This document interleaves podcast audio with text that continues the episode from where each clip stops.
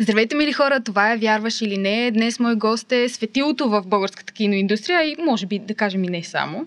Режисьорът Виктор Божинов, здравей. Виж как те представих. Здравей, Боже, какви, какви прилагателни знаеш. А нали? Знам ги. Чела, чела. Ужас, да. Еми, благодаря за, за поканата. За това, че може да се срещаме и да поговорим. И аз съм много щастлива от този факт. Бягство е последният всъщност филм, който излезе съвсем скоро, преди около месец. Нали така? Да. Да, преди около месец от 11 май всъщност тръгна в кината. Каква е равносметката до момента? Ами равносметката като за май месец е аз се определям за положителна, защото хората, които го гледат, в крайна сметка го приемат доста позитивно. Филмът е доста по-различен нали, по някакъв начин от предишните, да. от предишните неща, които съм правил. А, и също съм благодарен за тази реакция. Да, те първо му предстои. Истината е, че имаше страшно много блокбъстери такива чужди, нали, излязаха, с които ние някак да се, да се мериме много-много. Но сега предстоят доста събития с филма. Сега на 11 ще има прожекция. Ще се открие фестивал в Бургас с него. След това предстои прожекция в Виена в Германия ще има едно турне, в Рим ще има прожекции, в Париж на 8 юли, т.е. нещата по някакъв начин си, си върват, т.е. който иска да го види, може да... Така Все още в кината може да отиде да го гледа, така не е свалена програмация. Така че. Ако е най-подходящото време за пускане на филм, има ли такова? Ами Или от... много зависи, понеже, извинявай, ще те прекъсвам. Да. А, лично аз до преди малко, преди да си поговорим на тази тема, си мислех, че много зависи от а, самия филм и какво се показва в него. Ама май не е точно така. Винаги зависи от самия филм. Ага, добре. Но не сам. А, защото а, има фактори, а, които по някакъв начин предраз, предразполагат едно заглавие да се представи по-добре. Това е какви други филми излизат в разпространение. И другото, което е много важно, в кой сезон а, лятото хората предпочитат да гледат едни малко по-леки, едни малко по-забавни забавни неща, т.е. ентертеймент филми. А, някак си у нас поне практиката показва, че доброто време за, наистина доброто време за разпространение на българско заглавие е някъде втората седмица на ноември и някъде края на януари, може би първата седмица на, на февруари а, тогава някак си има малко въздух от американски, от американски заглавия, защото те излизат, нали, излизат по коледа и излизат там за Ден на благодарността. Да. Имат и там определени дълги уикенди, които се, които се целят. И другото е много важно, че е, когато общо взето часовниката стрелка се завърти и започне да става по-рано тъмно, защото хората няма да си хората ходят на кино вечер. Не само уикендите. След работа, само, да. само уикендите нали, ходят, но тогава пък тръгват с децата и тогава предпочитаните филми са анимациите и а, така че се опитваме да, така, да поручваме възможностите. Няма да скрия, че бях си направихме един, си направихме един експеримент, но в последните две години е много сложно да се, да се определя цялото нещо, защото а, има доста колеги, които планираха по един начин да излязат филмите заради covid Да, не стана стреса. След това хората си мислиха, да, covid вече а, нали, по някакъв начин вече не ни показа него, не отшумя нали, по някакъв начин. Дойде, дойдяха после събитията в, в Украина. Бензина от, се казва, от 2,30 стана 3,20. И общо взето има момента, че първото нещо, от което хората се отказват, когато започне инфлация, е културата. културата за съжаление. А, така че да си правим някакви такива тънки сметки, кога е един филм. Просто трябва да се, човек да се опитва, нали, да преценява обстоятелствата. Но пак казвам, това е работа на маркетинг, продуценти, дистрибутори. Аз в случая съм обикновен режисьор. Не, че не ме интересува. Ме интересува по-скоро как хората възприемат а, филма, а не колко хора ще отидат да го гледат. Не, че не е важно. Така че към момента реакциите са повече от положителни. Добре, ти каза за бензина, каза за нарастващите сметки, обаче как в това време можем да върнем хората към културата? Имаш ли някаква, някаква идея, може би някаква рецепта за това? Програма? Рецеп, програма. Политическа партия. Ами не, понеже аз редовно чета някакви статуси в Фейсбук и определено имаш мнение за тия въпроси. Така, че... Обаждам се за всяко нещо, май. Да. Ами да. Ами, а... Не, дай да го публикуваш, няма да те питам. а, Истината е, че миналата година, когато бяхме завършили голът истина за група Жигули, след големите локдауни, след този стрес, който имаха всички, а, спрямо от тази пандемия и този вирус, всъщност ние тогава пък а, ние тогава ирахме, както се казва, с рогата напред. И решихме да пуснем филма буквално в локдауна. И реакцията на, на публиката беше уникална, защото те си изсипаха в киносалоните, защото след година и половина липса на, нали, на театър, култура, въобще такива събития, някакси усещаш, че хората имат нужда от това. И това е много ценно. Да усетиш, че хората имат нужда от това да, да общуват с, било с филм, с театър, с музика. И това е другата голяма беля, нали, с музиката, която толкова години, две години, нали, общо заето сцените и артистите останаха празни. Без нищо. Да, да. без нищо. А, така че най, най-добрият начин хората да бъдат привлечени обратно е наистина с, наистина с добра продукция. С истинска емоционална, емоционална продукция, която да по някакъв начин да, да ги закача. Нали? Аз, аз много мразя думата да ги докосва, нали? защото ма някакси...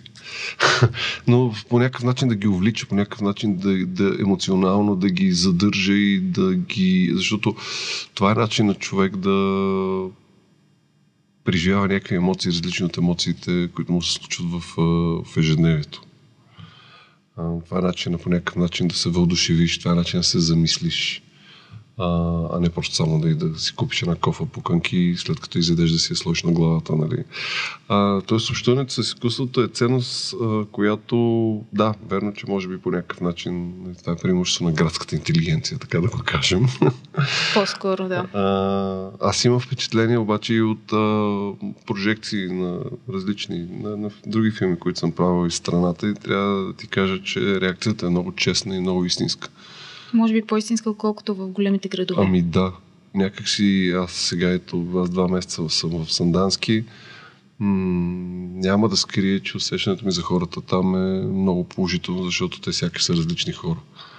От а, суетата на този голям град, нали, Сравни... Да. Сравнително голям да. за размерите на България, нали? защото знаем, че, знаем, че градовете по принцип могат да бъдат и огромни. Много по-големи, да. точно така. А, така че тая градска суета носи своите, има своите характеристики, но наистина хората извън София и големите градове досега им с било то с театър, било то с кино, било то с музика е много чист а, да, разбира се.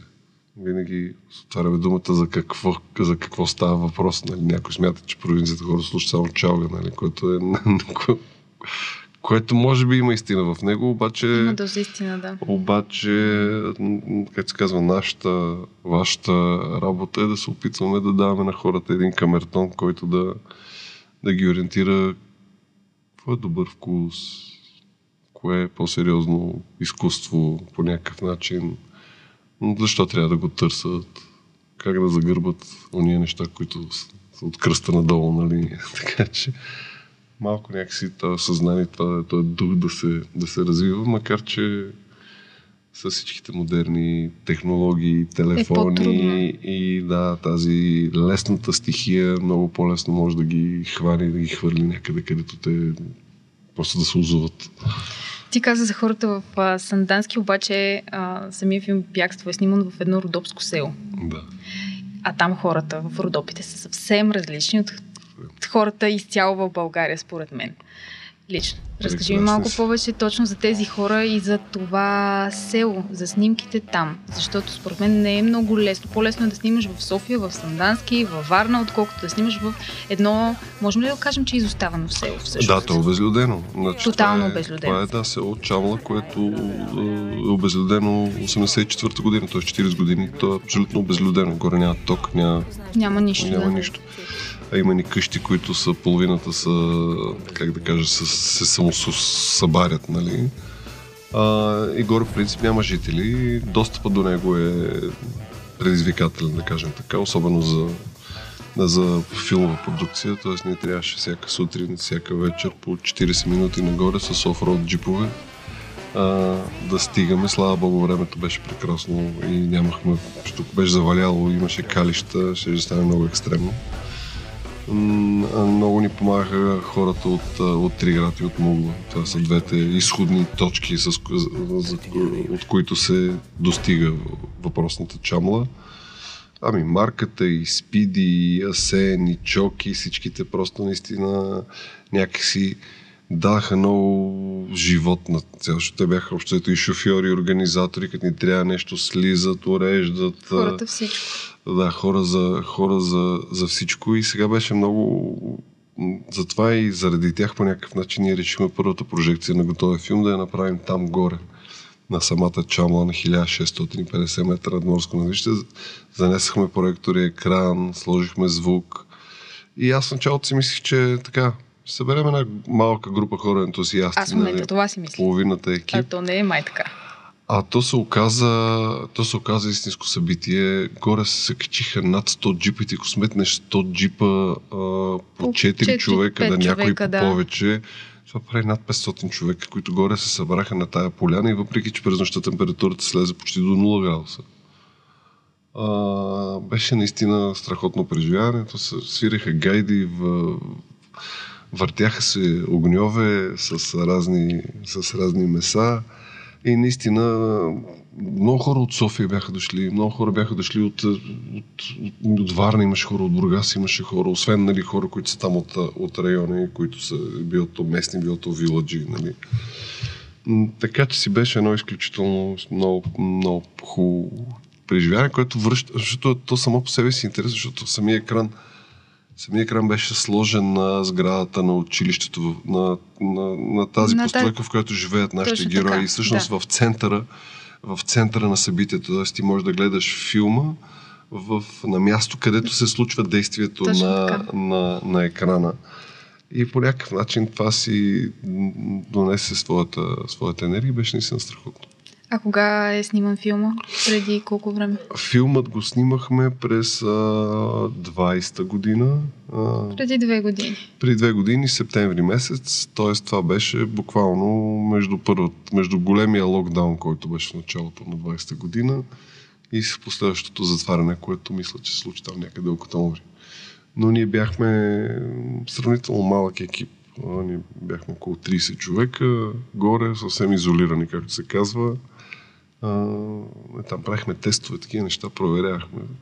Се, за да, не дай си Боже, нали, по някакъв начин, но се опазихме и така, е, това да живееш с екипа на едно място през деня, да снимаш вечерта, да се вика, да се прибираш. Да, да се веселиш. Да, да се прибираш и къде, където всъщност да, където да. си отседнал и да се веселиш. Да. Зарежда просто целият екип с една така много, много позитивна енергия. А, и да, много смисъл. Станахте ли си по-близки? Ми, то, то, то, то, ние с голяма част от екипа се познаваме и отпреди, нали сме били, се познаваме доста добре. С голяма част от екипа съм снимал така, но по-скоро в тази среда, което да. пак сме били в планина и само, че сме обикаляли нали, през цяла стара планина, пък тук в Родопите. Ами, да, да, в смисъл, екипа се, екипа се сплотява, се сплотява много. много сериозно. Особено на такова място.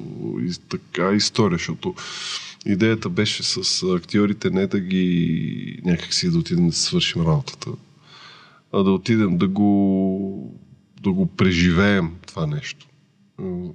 Аз имах възможност, благодаря на продуцента от Гала Филм, да, да снимам хронологично. И, да, и аз на актьорите ни им дадах сценарий. Те не знаеха какво снимат. Как така? Те знаеха ден за ден какво се случва. Те не знаят какво ще се случи утре. Ага. Просто вечерта след снимки аз им давам сцените за утре и те всъщност прочитат за да могат да се научат диалог и такива неща, те прочитат и разбират какво ще се случи с техните герои следващата стъпка от, от историята. Добре, това значи ли, че те предишния ден учат всъщност своите реплики? Да. Те не знаят, че те ти си гледала филма. Те не знаят, че ще се появи момче от нищото. Те не знаеха. Те не знаеха, че след това това момче ще се окаже а, наркозависим, избягал от наркокомун. Те не знаеха, че след това ще се появи Боян, който ще влезе в тежък конфликт. Те не знаеха, че после Боян ще се появи и ще запали горе всичко. Те това не го знаеха. Те го виха ден за ден. И всъщност, като казах, че се събрахме да го преживеем, това беше смисъла на цялото нещо. Защото в живота ти не знаеш какво ще ти стане, какво ще се случи утре. Точно така, да. Нали, дали ще се развали колата, дали ще ти загрее. Не, това не, не знаеш. А пък а, така, по някакъв начин а, класическия филмов процес изисква ти да знаеш цялата история и да я планираш как да я развиеш. А пък, а, когато не знаеш какво ще се случи, ти трябва да го преживееш. Трябва да, трябва да реагираш на момента, трябва да бъдеш спонтанен и честен в, в реакциите си. Защото актьорите понякога много обичат да си намислят някакви неща, какво ще стане накрая, как да стигнат до него. Аз не исках по този начин. Аз да, за разбира се, Христо, за първи път го правя. Сега, разбира се, Христо Петкова знаеше цялата история, защото аз отдавна с нея сме обсъждали и ние се шегувахме с него много често, понеже никой не знае. Бях забранил на екипа, които не са гримьори знаят, защото трябва да се подготвят. Но актьорите не трябва да знаят нищо. И веднъж бяхме седнали така на обяд и той ме пита, бе, а в други ден това си извънземните, дето кацат, как ще го правим? Но нарочно го говори на висок глас, да може да. другите актьори така. А, не, чакай, чакай, какви извънземни, какво, какво става тук? да, не съм го правил. Това а, по някакъв начин а, възвишение също се случи хронологично, но то беше по формална причина, защото историята се развиваше зима, пролет, лято и есен. Mm-hmm. Тоест там не беше напълно хронологично, но беше последователно да го наречем и актерите знаеха сценария. Знаех какво случва. След това история по книга, която в смисъл да. какво се случва с героите по един или по друг начин. Може да го разбереш. Гордо е ясно. Може да го разбереш, да. не може да го скриеш. А, така че да, това беше някакъв такъв интересен опит а, за мен и за актьорите, защото в началото бях малко стреснати, как така без сценарий, викам, виж какво. Така както аз ви се доверявам, вие трябва решите дали ми се доверите. И го направих. Я кажи дали им се караш по време на снимки. Ми зависи от ситуацията. Понякога се налага. Аз смятам, че актьора не, не трябва да бъде спокоен. Аз, трябва, аз смятам, че актьора не трябва да, да бъде в, в държава в напрежение да не се да. отпуска. да не се отпуска и дори понякога изкуствено създаш конфликтна ситуация, за да можеш да му събудиш сетивата. Добре, кой ти е най-яркият спомен за такава ситуация? Ами, а, най-яркият спомен беше, мисля, че да, във възвишение, когато на Стоян Дойчев Асенчо трябваше да си изплача мъката по това, че неговите догари са му изяли коня са го превърнали в суджук, нали? И той всъщност а, емоционално някак се опитваше да го изиграе, а не, а, а не да, го, да го преживее. Така, а всъщност героя му към този момент е дълбоко унижен и дълбоко смазан от това, което се е случва. Та трябваше малко да му се покарам, да му поговоря малко лоши неща за това, че не се справя. Добре, да кажи че не се справя. да му поговоря лоши неща. Еми за това, че не се справя, че се лигави, за, какво, че за това ли съм му се доверил, нали, аз толкова съм вярвал в него. И всъщност той се потисна дълбоко. И всъщност трябваше да аз повията тези неща, като му ги казах, не, не ги мисля сериозно, но просто трябваше да го някакси психологически да му, да му въздействам. А, сещам се защо не случи. Дай. Бях асистент преди години на Иван Ничев имаше един филм, в който имаше много деца. Mm-hmm. Деца ги актьори и общо взето Иван Ничев ми казваше, ти работиш с тях. И аз трябва по някакъв... Имаше едно момиченце, което беше тогава на 11 години, което трябваше да... Абе, общо взето половината време трябваше да реве. А, в смисъл, случваха му се някакви много отвратителни неща, нали? То трябваше... С дете е по-различно, защото... По-сложно е. По-сложно, а, защото за да бъде за да стане, то може да стане само честно и ти трябва да си със съжаление отвратителен манипулатор. И всеки път да прилагаш различна техника, с която да му въздейства, защото то свиква. Нали, като му... И вече там в една там, трета или четвърта поредна сцена вече аз усещам, че ми става сложно, защото тя ми фаща номерата. Обаче аз пак там нещо с родителите се бяха договорил и те да и влияят и аз, нали, някакви такива неща. Бях казал, че а, тя поне сега не се спра, майка ще си тръгне от снимки и ще остави сама. И беше много интересно, защото ти виждаш едно дете, едно човешко същество, което осъзнава, че го манипулираш, но емоцията тръгва. Тя не може да е Да. И усещаш как тя се опитва да се удържи. Нали? Но успява, смисъл емоцията успява да, да проби, то потекаха едни сълзи, стана, нали, всички бяхме много доволни. Освен тя. Тя, тя, тя, тя накрая, като също ми каза, аз знам, че ти го правиш, за да се разплача. И ме мразеше, Умно дете. И ме мразеше тогава и си спомням, че на другия ден а, реши да ми отмъсти. Как? Ами снимането, снимките бяха в Стария Пловдив и понеже те бяха 7-8 деца, най-малкото беше на 5, тя мисля, че беше най-голямата на 11. И сещаш група деца, родителите, които би трябвало да ги придружават са в някое кафенце, смисъл нещо такова. А по тия кълдъра ми, то е едно търчане, едно такова, ти, ти, някой ако падне, нещо да си удари, нещо да си щупи, не спираме снимки буквално. И в един момент и гледам, че се задава отдолу и се държи така за главата. И, и като се приближава и виждам, че тук между пръсти има кръв. И тя така ме гледа и си сваля така ръката и тук цялата и тук сцепа на главата и тук цялото в кръв. И аз буквално, буквално пребледнявам, защото си е, първо да. за нея, второ, нали, какво, какво предстои. И тя като видя, че го преживях много тежко, ми се ухили и каза, а, върнахте го, тя минала през гримьорките да й направят рана цялото да. това нещо, за да може да ме да ми отмъсти, да ми, да ми причини такава лоша. Умно дете, лоша, браво. Страхотна. Тя вече е голямо момиче. така че има такива, такива ситуации, в които трябва да правиш неща против волята ти. Можем ли така да ги наречем? Е, не, аз случай и в двете ситуации не го правя против волята, аз го правя абсолютно съзнателно и умишлено, за да доведа... Да, да те обаче не искаш да, да ги накараш чак толкова да, да се почувстват зле наистина, реално. По-скоро го правиш, да, умишлено, обаче не някак не искаш хем. Хем го правиш умишлено, хем не искаш пък да ги накараш да се почувстват чак толкова зле. Нищо лично няма смисъл, всичко е в Всичко е точно, да. Всичко е в имата. Не, някой така аз мислех, имало и конфликтни ситуации, в които след това нали, актьорите продължават да мислят, че всичко е било на, съвсем на, на сериоз. Има ли такива, които те мразят? Със сигурност. Това няма... Е, чак да се мразим едва ли. Не. Аз няма има да хора, с които нормално е в един голям колектив. Винаги има хора, с които как между вас да има клик, нали, и нещата да се случват добре, и такива, с които е малко по-сложно поради различни различни причини. Било то характер, било то някакви ситуации недоизяснени или някакво объркване за нещо. Така че, както се казва, само който не работи, той не, не греши. Ти много се доверяваш на дебютантите обаче. Ми прави впечатление на мен. Използвам доверяваш, защото ти използва тази дума няколко пъти. Много да. се доверяваш точно на тях. Защо? Защото мислиш, че те ще дадат най-доброто от себе си или защото никой до сега не ги е свързвал с а, образи преди въпросния филм? Ми, първо всеки е бил дебютант. Това е така, да.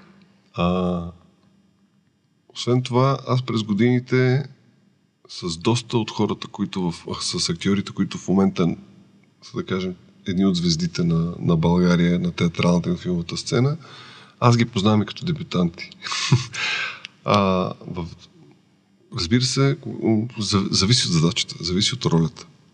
А, но наистина, когато се срещне с човек, който за първи път му се възлага такава по-сложна задача, по-голяма задача, по-обемиста задача, а, човек е готов да даде много повече честност, отколкото, отколкото човек, който тези, този процес му се превърна в рутина.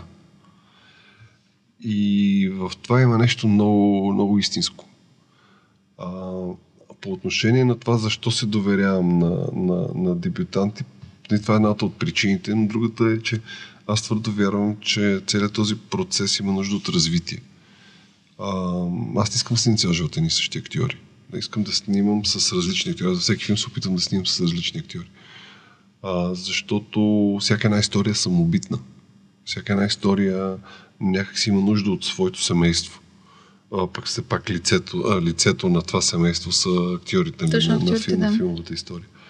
М, така че още и във възвишение, когато Стоян Дойчев, за който говорихме, той, той беше абсолютен дебютант, когато не беше застал пред камера. Никога. А след филма се превърна в звезда, между другото.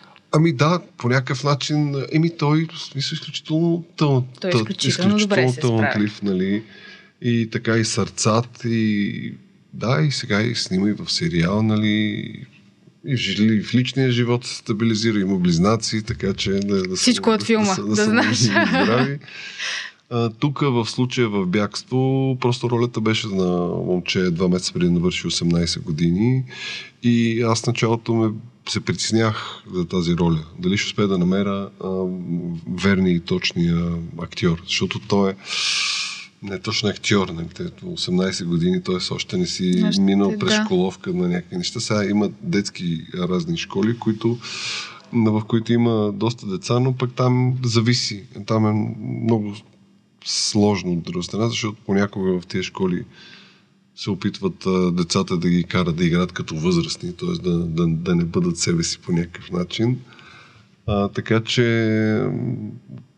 обаче се оказа адски лесно, защото когато се сетих за Александър Кендър, с който го бях снимал в една малка роля в един от сериалите, и като му се обадих, той просто дойде и се справи чудесно на, на, на пробите и в някак си ми стана, фу, някак си отдъхна. Викам, «Ай, аз дете се притеснях толкова много. А, и все пак и, и, и Венци Сариев и, и Митко Сулев също са а, дебютанти, защото това са им първите, първите роли в киното. Мисля, че там имат някакви късометражки. Не говоря за, за, за голям филм. А, така че в случай историята, историята беше много удобна, удобна за това. И аз се радвам, ако тия момчета имат, така как да кажа, светла съдба и перспектива, защото поколенията се сменят, така или иначе. Ние трябва да помагаме на този процес, а не да се затваряме и да, и да си казваме нали, или само ние и никой друг. Нали. А как си избираш актьори за филмите? На кастинг ти им се обаждаш, сеща се за тях, както в случая на бягство. Преди години бях почитател на, ам, на, на пълноценния кастинг, проведен по учебник. Тоест има кастинг режисьор, с който ни обсъждаме персонажите, той прави предложения на актьори, след което тези актьори ги викаме, прави, даваме им сцени от филма, правиме видеопроби, след това обсъждаме, след това викам, правиме селекция, т.е. избираме част от тях, правиме втори кръг, в който ги срещаме, да било то по двойки, нали, за да могат с, да имат адекватно партньорство. Но някак си последно време, понеже по, ед- по едно или по друго стечение на обстоятелствата, аз познавам доста широк, а, познавам доста от актьорите. С, голяма част от тях съм се срещал и професионално, било то в сериали или в някакви други неща. Другите аз ги знам, защото пък така, в смисъл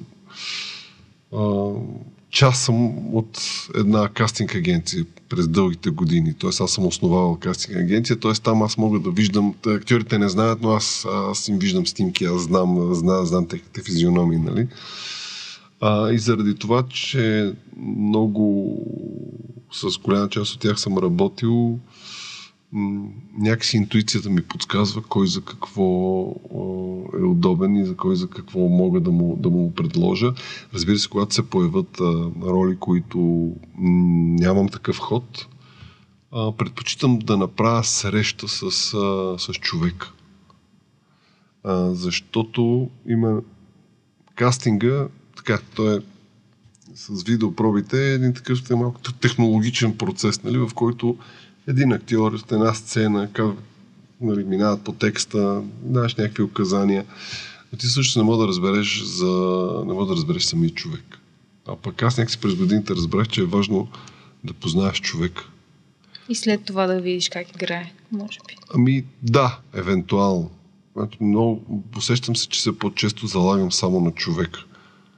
А, защото ако ти с един човек се разбираш добре, аз мога да извада от него повече, от който той, повече отколкото той мисли, че може да даде.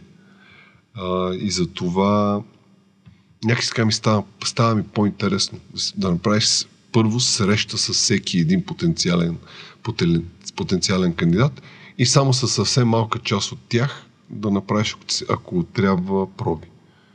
Наистина проби. То било понякога, може ми формални причини, дали ако става просто да кажем за двойка момче, момиче, дали си отиват. Защото това е много важно.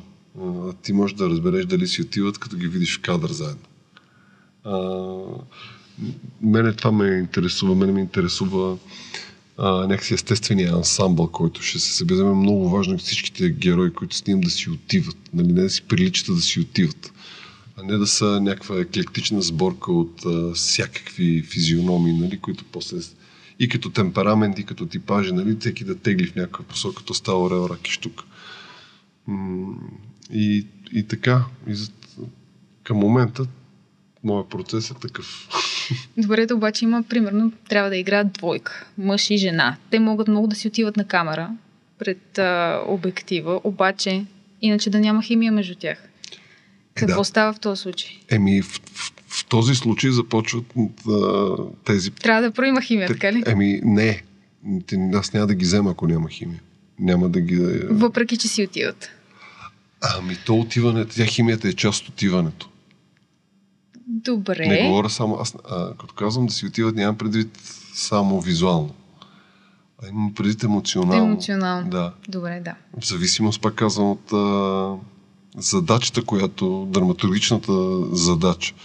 Защото ако са, ако трябва да разкажем история за един мъж и една жена, които едва ли не ще се заколят един друг, нали, тогава е, е, подхода е по-добре да е няма химия, да. Ами да, пак казвам, за, зависи от историята. Ако ще разкажеш една история, която м- ще се развива в хода на това, което правиш, mm-hmm. Е много важно ти да, да, да тая химия да я усещаш, а тя да не е наготово, защото много нали, някакси е тъпо зрител, да почне да гледаш, а тия двамата ще станат, тия двамата ще се влюбят един в друг, нали? И тогава за какво да го гледаш? Как знаеш какво ще стане? Нали, няма... Да. А повечето филми, между другото, в момента са точно такива. Знаеш какво ще стане от самото начало или го усещаш по някакъв начин. Еми, то сега и стигнахме времето, в което те филмите са повече, повече от зрителите. а, а пък в, така, в света на драматургията се смята, че има седем истории. Тоест всички, всичко, mm-hmm. което се разказва, са нали, или Ромео и Жулиета, нали, или гераците, нали, т.е. има няколко типа истории, които се И не можеш много да избягаш от тях. Разказват. Еми ти винаги си в тия рамки. Винаги драматургично по един или друг. Може да ги комбинираш по някакъв начин, но общо взето историята на драматургията показва, че това е какъв е опит. Ето, не, не може да... Топлата вода е измислена отдавна. Е, разбира се, да. Разбира се това не означава, че не трябва да се, да се, да се опитваме, но ето там идва това твое впечатление, че повечето филми някакси или си приличат, или знаеш какво ще стане, или... Тоест трябва да има елементи, които добавянето на ново е в свят, в който непрекъснато се бълват някакви неща и, се, и всеки драпа по един или по друг начин за, за вниманието ти, нали. А, а, Сложно е. Трудно се появяват а, наистина нови стоеностни неща. А, но, различни неща, да го кажем. Нали. А, примерно си говорим за музика. Нали. Аз, понеже доста така, музиката ми е голямо хоби. На мен е по... А, не хоби, че свира, ами просто наистина слушам много неща, пътувам. Хобито ми е да обикалям по концерти много. А, и всъщност слушам различни неща и виждам как последните години трудно влиза ново нещо. Да. Последните неща, които съм, не мога да кажа, тук последните са от 7-8 години, които на мен лично ми направи впечатление, е, може би аз обърнах тогава внимание на, на малко по-инди нещата, нали, да кажем нещата, които прави Бони Венер, The National, нали, Демия Райс, е тая група, нали, те, те добавиха нещо към музиката, а, но иначе стиловете са си стилове, жанровете, нали, да, музикалните. не можеш много да Те са такива. от тях. Прекалено Търсиш да ги комбинираш, нали, нали ти, ти имаш опит в това да, да, да, да комбинираш неща. А, да, но нали, все... Все пак има ни рамки. Ами, Една структура, има, да. която следваш. И това да създадеш онази нова комбинация, която да се отдели, да се впечатли, не е толкова лесно по някакъв начин. Това, нали, това няма отношение към това, на колко си талантлив, а, а просто наистина продукцията е много. много и като да. се замислиш сега, нали, да кажем, а, след пандемията, какво се случва, да кажем, концертите в Европа, ти виждаш, че концертите в Европа са всъщност едни групи, едни музиканти, които говорят нали, за големите, големите турнет, нали, говорят, не говорят нали, съвсем за индипендна сцената, нали, така, независимата. Виждаш, че в момента Red Hot Chili Peppers, Рамштайн, Металика, върлуват ни Кейв. Нали, това са големите, големите турнета. Кой е последният концерт, на който отиде? Последният концерт, на който отидах, беше точно преди пандемията. И всъщност беше една, една белгийска, не една, просто белгийската група Deas, които всъщност двете парчета, които са в бягство на групата Taxi Wars, този Том Барман, който е създател на групата Taxi Wars, е вокалиста на Deas. Mm-hmm. И всъщност аз съвсем случайно разбрах, че имат концерт в Букурещ. Ама един ден преди самия концерт и просто запалих, бях на снимки. И имах почивен ден, точно тогава някакво съвпадение. Качих се на колата, 5 часа до Букурещ, гледах концерта и се върнах след това. Това ми е... Това ми... Даже успях, успях да си поговоря с, с Явно си наистина фен на концертите. А, да, на музиката. И, и сега всъщност голямото, така, първия концерт, да го кажем, след това, mm-hmm. като изключим тази вечер Никев, нали? а не Никев, а Ник Мейсън, на който ще отида в НДК, а, ще бъде, ще заведа дъщеря ми на 9 юли на Стад Дю Франс да, гледат, да гледаме Red Hot Chili Pepper заедно. Тя е на 12, е първа музиката и така някак си я Облича. Да, и имат страхотна така енергия. Така че това лято ще има няколко, няколко концерта с нея. След това на Слипнот ще вода в Пловдив. А, а, и какво беше още? Ох, забравих. Имаше още нещо. Искахме Рамштайн, но няма билети. Другия път. Еми да, сега не може сега на 12 да изгледа всичко. а ти имаш ли някакви определени планове за нея? Т.е. да стане актриса, например? О, слава богу, не. Не. Това е най-голямото, най-голямото престъпление, което родителите могат да... да, да насочат да детето. Ами да се опитат да, да го манипулират. Да да. Родителите трябва да разберат, че детето е отдел, отделна душа. И тази отделна душа, тя сама ще реши, реши какво ще се случи с нея, с всичките плюсове и всичките минуси. Единственото нещо, което може да направим ние родителите, да се опитваме да и да даваме възможност да се срещат с, а, с, с различни варианти, с различни възможности, възможности, с различни да. интереси и да опиташ да ги насочиш към това, кое е хубаво. Да. Нали, аз по някакъв а, а, нали, слава Богу, дъщеря ми като чуе чалга, независимо в какво момент отива и спира а, въпросът, включително и в ресторант е ходила да го гаси. Като пусне някой нещо, чуе някъде или в кола, е казва, спрете музиката. Или в такси казва, спрете музиката. Така че, слава Богу, нали, това нещо се... А към момента какво е интересно? Ами към момента, не, в, тя в момента в сложна... Шести клас завършва сега. Да. Предстои до година седми клас. Малко с тинейджерство, всичките... да. Не тинейджерство, това се нарича с, с двата крака в пубертета. Повертета, да. двата крака да. в пубертета, нали? Ами, не, аз се радвам, че така, че не се хвърля в някакви ужасни щуроти. За сега. Рисува. Рисува. В момента най-голямата и страст е рисуването, минахме през, по нейно желание, минахме през музикални инструменти, минахме през пиано, през китара. Нейното ли? През околеле. Ами тя започна много добре да се развива и в момент каза, не искам повече. А, аз се опитах така леко, викам, наш страхотна момиче да свири на китара, а, след време така и така, нали. Тя, да, да, да, да, знам. Сега. И преди две години се отказа. Аз ходих класическа китара, пи, пие си, свиреше много добре. Сега и викам, викам разбрах, че на Йохана, на най-добрата ти приятелка, викам, разбрах, че на Йохана си подарили електрическа китара за рождения ден. Викам, какво на тебе ще трябва? Бас ли да ти купувам? А, не бързай, не бързай. значи, може би просто не е нейното. Еми, към момента. Сега в тази възраст те първа толкова неща се откриват за света и чисто емоционално и любопитно, нали. Така че тя е любопитно дете и нали, рисуването я влече, нещо, говори, искам да стана, да, да правя компютърни анимации и такива неща. Викам, чакай да видим с, с математиката как си чето. Да, то не е много лесно на да. А интересно ли е да идва с теб на снимки? Ами да, общо взето идва. Идва и седи. И даже се фърля по него и помага за някакви неща. Браво. Ама в тая възраст е, така да, в смисъл, лесно се вниманието и от... Тоест не е такава постоянна, нали? Да.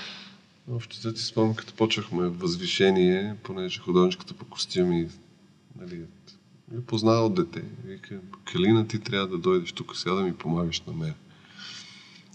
И това, тя, тя тогава беше на а, 15, беше на 6 години, 7. И закарахме горе в киноцентъра да, да, да цапа едни шапки, шапки. и такива, нали, да, да патинира и сега 2-3 часа. Нека казвам, не е моето това. а ако някой ден дойде при теб и ти каже, тата, аз искам да стана актриса, аз искам да стана режисьор. Как ще изгоня от къща. ми, ми, не, то, това е, аз пак казвам, това е личен избор. Ти не можеш на един човек. Добре, да как ще се почувстваш? Ти как ще се почувстваш? Е, ще кажа, че, не, че, че може да е много трудно. Че зависи от много неща, зависи в които... от много неща, да. Зависи от много неща и те зависят до голяма степен и от нея, и, и не само от нея, но в голяма степен не зависят и от мен. А, защото... Ам... Всъщност тя може да си мисли, че ти можеш да й помогнеш. Е, това е грешно. Аз дори да мога да й помогна, той човек сам се позиционира в професия със собствените си умения, да. качества и характер. А, и с това как се развиваш. А, да, верно, че ние сме в България, сме държавата на братовчедите и на бъдженаците, нали? но а, то може би за това и по някакъв начин ние се развиваме като цяло в някаква странна посока, защото в България все по-често няма да потърсиш човек за работата, която да, да се свърши, а по-скоро а, ще дадеш на човека просто някаква работа. Тоест, а, а, това как, какво може да направи един човек а, няма значение. Важно е, че е наш човек и тук сега като имаме възможност, дай да го уредим. Нали? Това да. ореждачеството е нещо, което е ген... страшно голяма спирачка по принцип, особено в нашите среди. М- защото всъщност ние не сме общество, което може да... За съжаление си изграждаме като общество, което не дава шанс на новото, интересното и на доброто. У нас по някакъв начин нещата се строят на, на друг принцип. На принципа наш човек. Да, което е доста грешно, между другото, да. наистина. И всъщност някакси за нас е важно да наместиме някакви неща, а не да поставяме цел, до която искаме да, да, да стигнем и всъщност да потърсим най-ефективните начини да стигнем до нея. Било то да дава шанс на, на нови хора, които не са ти познати. Нали? Да, да можеш да оцениш а, способностите на непознат човек и да му дадеш шанс и да го подкрепиш. Ей, това малко у нас сякаш им, им чувството, че не се случва. Да, то не съществува. Нали, знаеш, за определени длъжности се казва, тук трябва някой да умре, за да дойда аз. Да. Което е... Няма как да се развиваме като общество по този начин. То ние затова, затова въртиме нали, колелото и се чудиме, защо кружката не свети. А то зависи изцяло от нас. Абсолютно. Ето, например, в киното в нашите среди променяха се закони, уж за добро, то да стана така каша. Ти бедна фантазията. В момента не могат да тръгнат филмови проекти, защото административните процедури са толкова зле разписани, че те конфликтуват едно с друго и създават условия за обжалване, да не се случи това, което всъщност всички искаме. И като се замислиш защо се случва така, май, то, то от нас си зависи да го направим така, че то да работи. Но ние май сякаш искаме да го направим да работи само за нас. То, това е главната идея. Ние да. да сме, как да кажа, ние да се възползваме от, от, от този процес, а не всички да се възползват от този процес. А има възможност за България. Аз не тази история, че България е малка държава и бедна държава, тя не е много верна. България е средна европейска държава със средно, със средно количество хора. Ние сме като Дания. Ние сме по-големи от Дания като територия и сме на същото население. И що в Дания нещата се случат по брилянтен начин. Що в Дания за последните 10 години имат а, 6 номинации за чуждестранен Оскар и 2 спечелени. За последните 10 години някакси, някакси, някакси Мисля, че това може да ни случи се справят хората. и на нас в един определен етап. Не. Не? Не. Не може да нямаш, нямаш надежди изобщо. Надежди. Тя нали, каза, че надеждата умира последна, но... Да, след нея е обеля, нали знаеш? но в момента, в който така общо взето си минал през... Нали, си видял някакви неща, защото сега все пак нали, бях на 17 години, когато избухна демокрацията и съм видял целият блясък как се развива 30 години и като резултат направихме голата истина за група Жигули, нали? Смисъл, защо сме там, където след 30 години, защо сме там? Да. Защо Фори трябва да пише чалга? Защо други трябва да се занимава с месарски бизнес, нали? А, като говорим за музика. Защото музиката... Аз, аз смятам, че музиката е най-великото изкуство. А, но ние продължаваме да... Ето ти кажи, например, на български язик ли трябва да пеят, да, да се пее или на английски? Това, това е свързано с квотите ли е? Не, не. Това е по принцип, по когато принцип. Из, да, музикалните групи м, нали, продължават някакси за мен да са разкрачени между концепцията ние ще пеем на английски, за да успеем навън. Навън, да. А, и другите, които ще пеем на, ще пеем на български, с ясно да съзнание, че тук. нищо няма ни случи, за да ни слушат тук, което ние някакси... Което, между другото, е така. Интересно, истината е така. Ти ако се, ако се замислиш за български песни, които са останали, които хората могат да тънаникат и да, които са им останали в, в, в, в, в Ами те са на български Те са на български език. Те, те няма как да бъдат на друг език. Езика е нещо, което е много нещо, нещо основно. Но пък нас. те за това са известни в България. Е, да, да, отидат пеят английски. Кой е известен извън България? Дали, да, да не бъда съвсем, да. Да, съвсем лош, нали? Не, аз не казвам, че няма. Има, да. Има. Но, но а, аз говоря за тази дилема. Нали, да, да. Какво, да, да, да се вържем с вериги за изтока или да се правиме на западнете, защото факт е, че българин много иска да бъде западняк. Той иска, Но не се получава той, напоследък. Фирмите, фирмите си, ги, си, си, си ги кръщава с английски думи. По магазините, като видиш, повечето са на английски язик. Ние сме някакви нали, food court, enterprise и така нататък. Нали? Хубаво, окей. Ма, искаш да бъде, ти се държиш като чужденец, собствената си държава. Нали, много хора искат да избягат от държавата, защото там, е, там вече е готово. Тоест, българина в друга държава е съвсем различен. Нали, ти, тия дето пълнат самолетите към а, нали, малко по-мургавите братя, нали, те са много дисциплинирани на, на тези други места, където, където всъщност работят и зависят. Нали. А тук някакси всеки, най-свободната държава, защото всеки си прави каквото си иска. Тук, тук няма да. правила. А... Или има, ама са само на хартия. Ама те на хартия, те така са написани на хартия, за, да може, за да можеш да ги заобиколиш. Точно така, да. И всъщност то от нас си зависи ние да го направим. Нали? А, сега тази история с квотите. Сега, извиняй много, дайте сега цял живот да слушаме големия кораб минава, нали? А, нали? Не, не знам какво ти е отношението нали, към това, но на мен ми звучи малко така, малко сега да задължим. Какво ти е отношението? Да, какво ти е точно отношението за квотите? Ами, а, да се ограни. Аз подобна ситуация съм наблюдавал, когато бях в Русия, когато имаше един опит да се задължат разпространителите и кината и да показват 30% руска продукция. Така.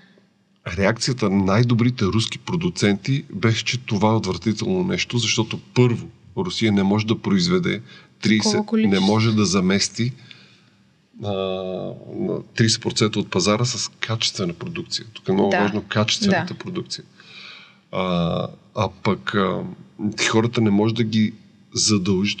Това, ще има обратен ефект към, към, към тези хора, които мислят, че чрез, чрез квота ще получат а, а, преференции. Тяхната работа ще бъде по-добре възприята от аудиторията.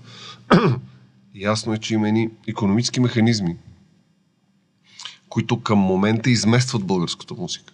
Нали? Специално, да. примерно, да кажем, в сериалите за нас и за телевизията е по-ефтино да вземем една библиотека с музика и да вземем тракове, които ще ни свършат работа. Ти по този начин елиминираш обаче български композитори, български автори да създадат музика. Затова не защото просто тя изглежда, тя а, просто излиза по-скъпо.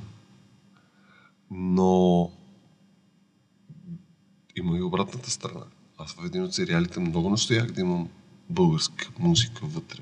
Аз на сериала Връзки исках, исках да има българска музика, български песни.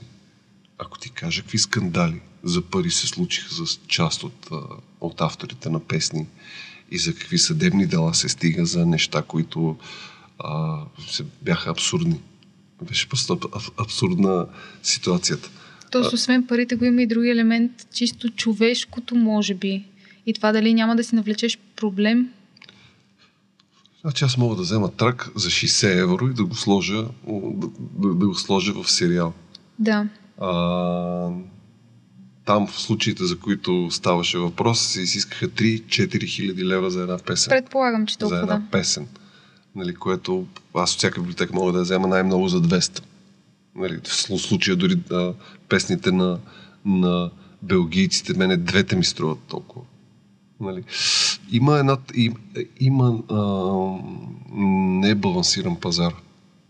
И в един небалансиран пазар, когато напъваш такава история с квоти, според мен е изкуствено. Тоест, а, все пак, все пак ти, аудиторията е тази, която решава.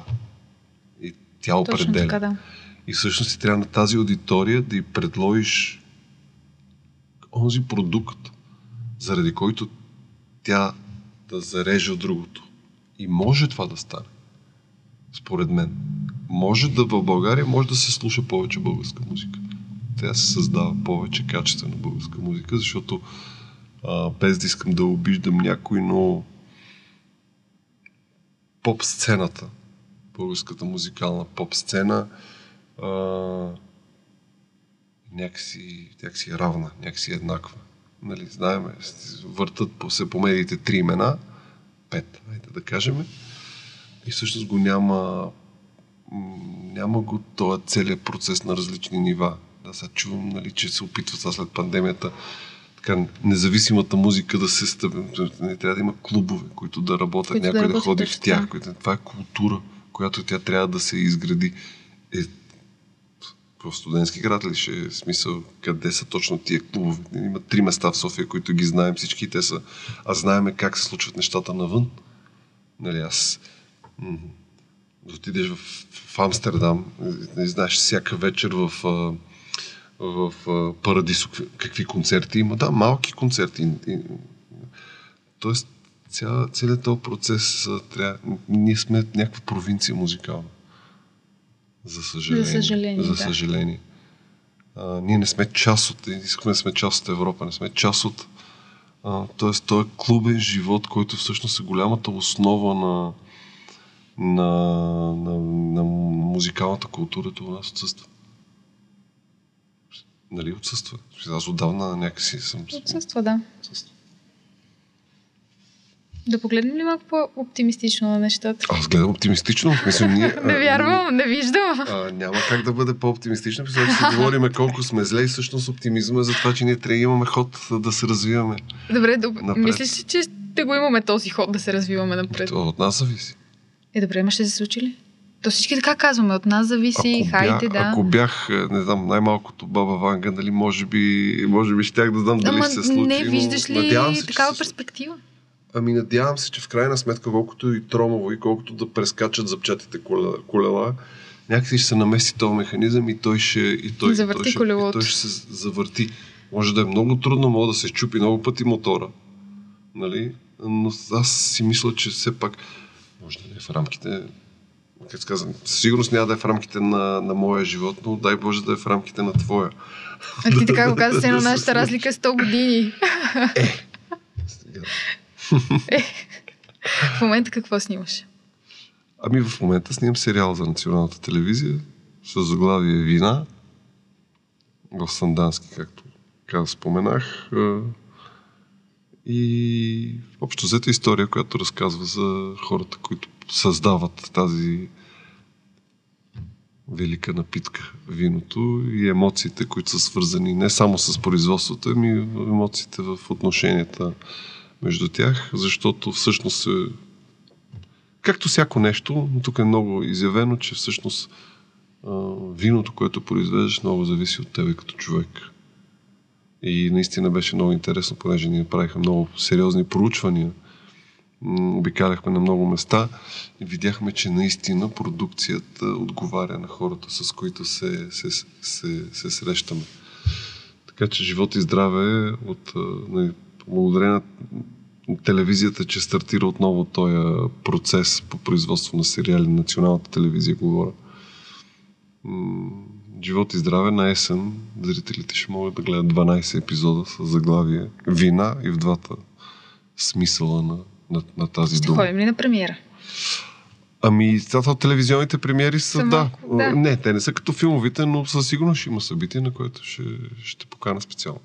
Благодаря ти. И понеже подкаст се казва Вярваш или не, всички гости накрая ги питам в какво вярват и в какво не. Ти в какво вярваш? Аз вярвам, че нещата ще се, ще се оправят. Добре, а в какво не вярваш? Може би трябва обратно да започнем да ги задаваме тия въпроси, за да завършим с позитивната страна на да, нещата. Ако, беше, ако ми беше задал в, какво не вярваш, да кажа не Добре. вярвам, че ще се оправим. От начало. в какво не вярваш? Не... Да, не вярвам, че ще се оправим. Това ли ти беше отговор? Не вярвам, че ще се оправим. Добре, в какво вярваш? Вижте, така, така поставено. Да. Вярвам, че всичко зависи от нас и че ако искаме да го оправим, то е по нашите сили и възможности. Много ти благодаря yeah, за всичко, което разказа. Благодаря много. Гледайте ни в каналите на Радиокаст в YouTube, Spotify и Apple Podcast. Това беше Вярваш или не? Аз съм Дия, срещу мен Виктор Божинов. Чао!